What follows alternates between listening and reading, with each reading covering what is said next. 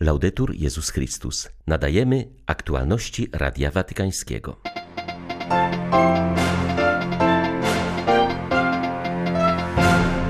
Potrzebie rozwoju teologii moralnej w spotkaniu ze słabością człowieka pisze papież w przysłaniu o świętym Alfonsie Marii Liguori. Pojutrze papież ogłosi list apostolski o Dantem Algieri, ujawnił kardynał Rawasi. Był on, jak przypomina, nie tylko wielkim poetą, ale też gorliwym chrześcijaninem.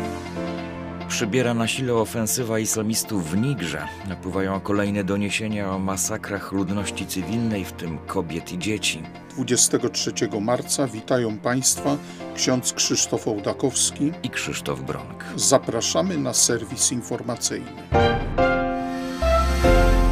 Trzeba wychodzić na spotkanie najsłabszych braci i sióstr w społeczeństwie. To zakłada rozwój moralnej refleksji teologicznej i aktywności duszpasterskiej, zdolnej do zaangażowania na rzecz dobra wspólnego, która czerpie swoje źródło w głoszeniu kerygmatu, niosącego ostateczne słowo w obronie życia, stworzenia oraz braterstwa. Te słowa znajdujemy w orędziu papieża z okazji 150-lecia ogłoszenia świętego Alfonsa Marii Liguoriego doktorem Kościoła. Franciszek podkreśla, że wskazania teologiczne Liguoriego rodzą się ze słuchania oraz przyjmowania kruchości najbardziej opuszczonych duchowo mężczyzn i kobiet. Święty, uformowany w rygorystycznej mentalności moralnej, nawrócił się na dobroć poprzez wsłuchiwanie się w rzeczywistość. Stał się ojcem i mistrzem miłosierdzia, przekonanym, że rajem Boga jest serce człowieka. Papież podkreśla, że trzeba czerpać inspirację z tego świętego, aby dzisiaj wsłuchiwać się w rzeczywistość, wychowywać sumienia do myślenia w odmienny sposób niż w przeszłości.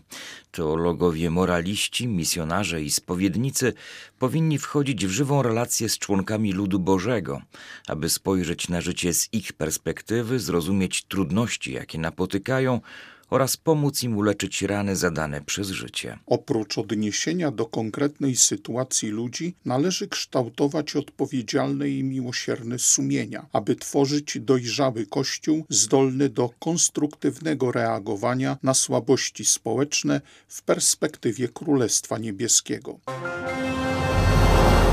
Pojutrze papież Franciszek ogłosi list apostolski Blask Wiecznego Światła z okazji 700-lecia śmierci Dantego Alighieri, ujawnił kardynał Gianfranco Ravasi. Zauważa on, że data nie jest przypadkowa. Kościół obchodzi tego dnia zwiastowania, a znawcy Dantego uznają 25 marca za jedną z możliwych dat rozpoczęcia jego poetyckiej podróży w zaświaty. Przewodniczący Papieskiej Rady Kultury przypomina, że Franciszek nie jest pierwszym papieżem, który poświęcił Dantemu oficjalny dokument magisterium. Benedykt XV napisał o nim encyklikę, a Paweł VI list apostolski. Papież Montini szczególnie cenił włoskiego poetę. Na zakończenie soboru postanowił podarować wszystkim jego uczestnikom egzemplarz boskiej komedii. Kardynał Rawazji przypomina, że w tamtych czasach trudno było wystąpić z krytyką zepsucia w kościele. Dlatego dar Pawła VI jest bardzo znaczący. Dante bardzo surowo piętnuje zepsucie w kościele swoich czasów, umieszczając w piekle nawet niektórych papieży.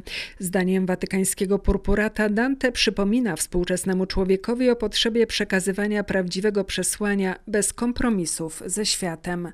Kardynał Rawazji przypomina, że że Dante był nie tylko wielkim poetą, ale również gorliwym chrześcijaninem. Papież Franciszek słusznie go uważa za proroka nadziei. Podczas pandemii doświadczamy bólu, lęku i przygnębienia.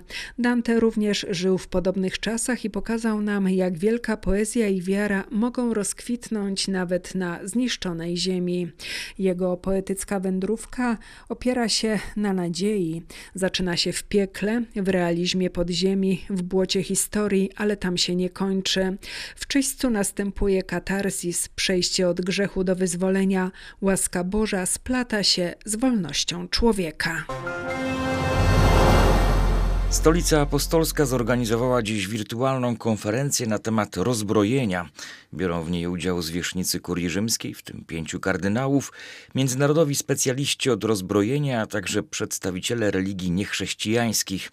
Przewidziano dwie dyskusje panelowe o prawie międzynarodowym oraz o wkładzie religii w dzieło rozbrojenia. O wyzwaniach watykańskiej konferencji mówi Alessio Pecorario, moderator dyskusji panelowych.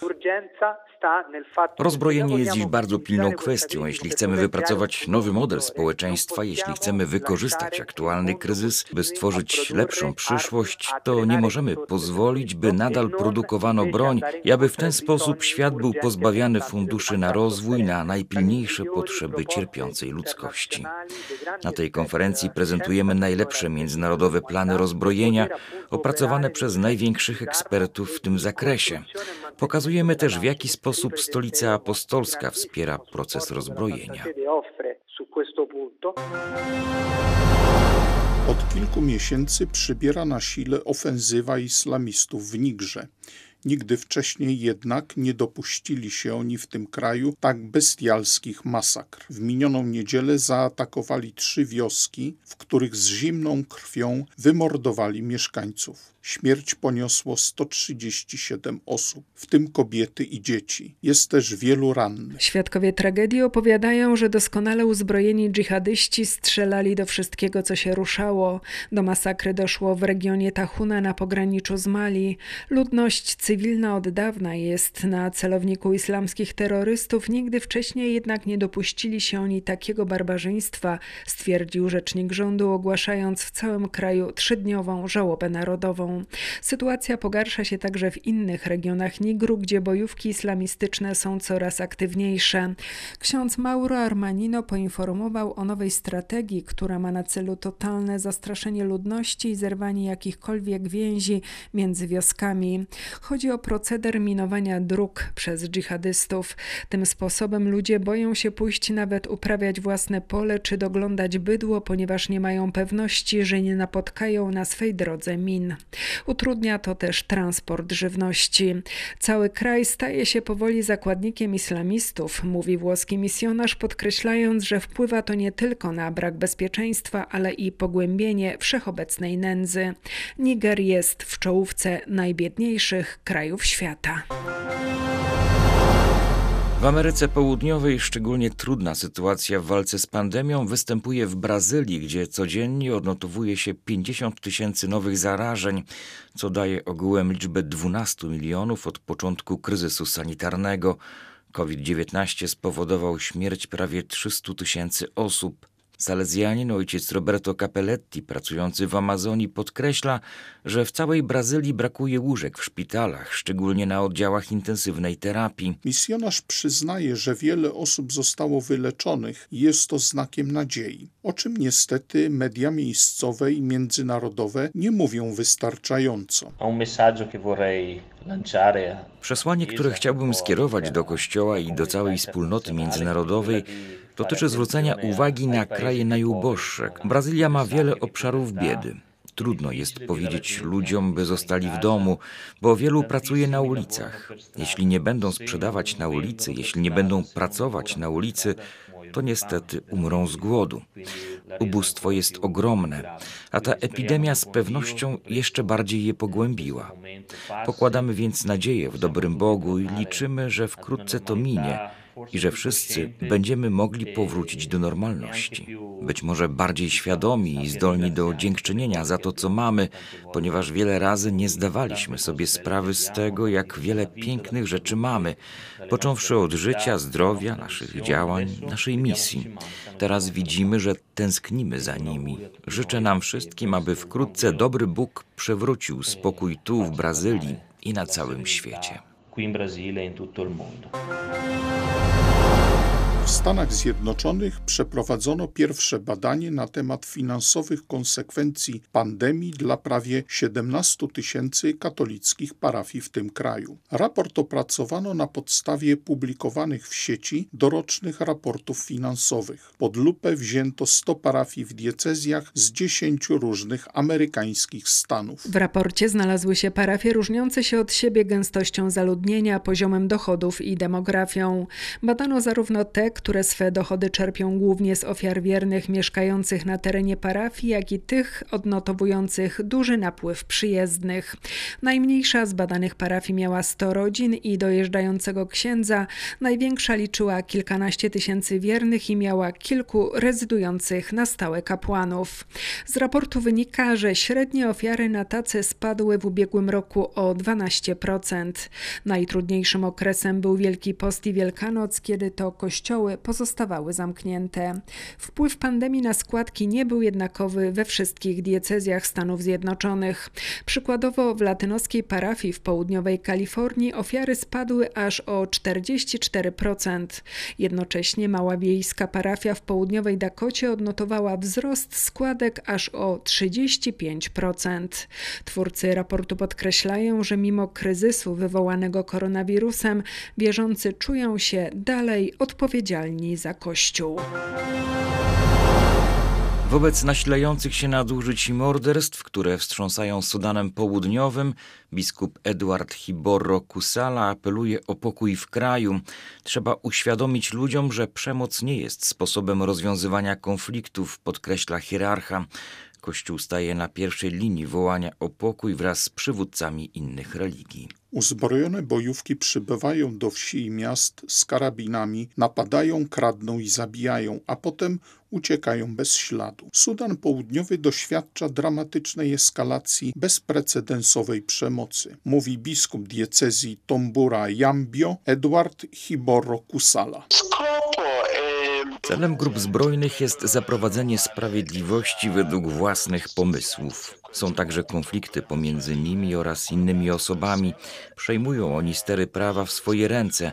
Występują także motywy bardziej materialne. Jest wielu bezrobotnych wśród młodych ludzi.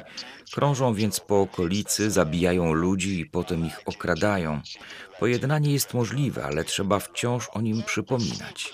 Należy tłumaczyć ludziom nieustannie, że przemoc jest zła i do niczego nie prowadzi, ale problem jest także z władzami. Nikt nie zajmuje się ściganiem tych przestępstw oraz ich sprawców, ponieważ władze obawiają się, że mogłoby to doprowadzić do wojny. Australijscy biskupi apelują do parlamentarzystów o głos sumienia w sprawie nowej ustawy zezwalającej na tworzenie dziecka z trojgiem rodziców. Chodzi o wykorzystywanie w praktyce in vitro komórek jajowych dwóch kobiet, po to by wyeliminować genetyczne defekty mitochondriów, które matki mogą przenosić na swoje dzieci. Praktyka dozwolona jest już w Wielkiej Brytanii. Australijscy biskupi zachęcają do rozważnej debaty nad tym, czy dawstwo mitochondriów powinno być zalegalizowane. Wskazują na kwestie związane z bezpieczeństwem wynikającym z manipulacji ludzkim genomem, etyką, a także tożsamością przyszłego dziecka, które może mieć problem z tym, że pochodzi od trojga ludzi. Przypominają, że w tę praktykę zaangażowany jest trzeci rodzic, oddający swe mitochondrium, które wpłynie na rozwój dziecka. Biskupi przypominają też o nieetycznym wymiarze tej praktyki, jaką jest niszczenie jednego embrionu, aby umożliwić stworzenie innego ze zdrowym mitochondrium. Podkreślają zarazem, że dawstwo mitochondrialne nie jest praktyką ratującą życie, ale działaniem klonowania reprodukcyjnego człowieka, na co nie może być zgody. Pierwsze dzieci trojga rodziców urodziły się już pod koniec XX wieku. Dzieci przychodzące na świat tą metodą in vitro posiadają typowe DNA ojca i matki, a ponadto mitochondrialne DNA dawczyni dodatkowej komórki jajowej. Były to aktualności Radia Watykańskiego. Laudetur Jezus Chrystus.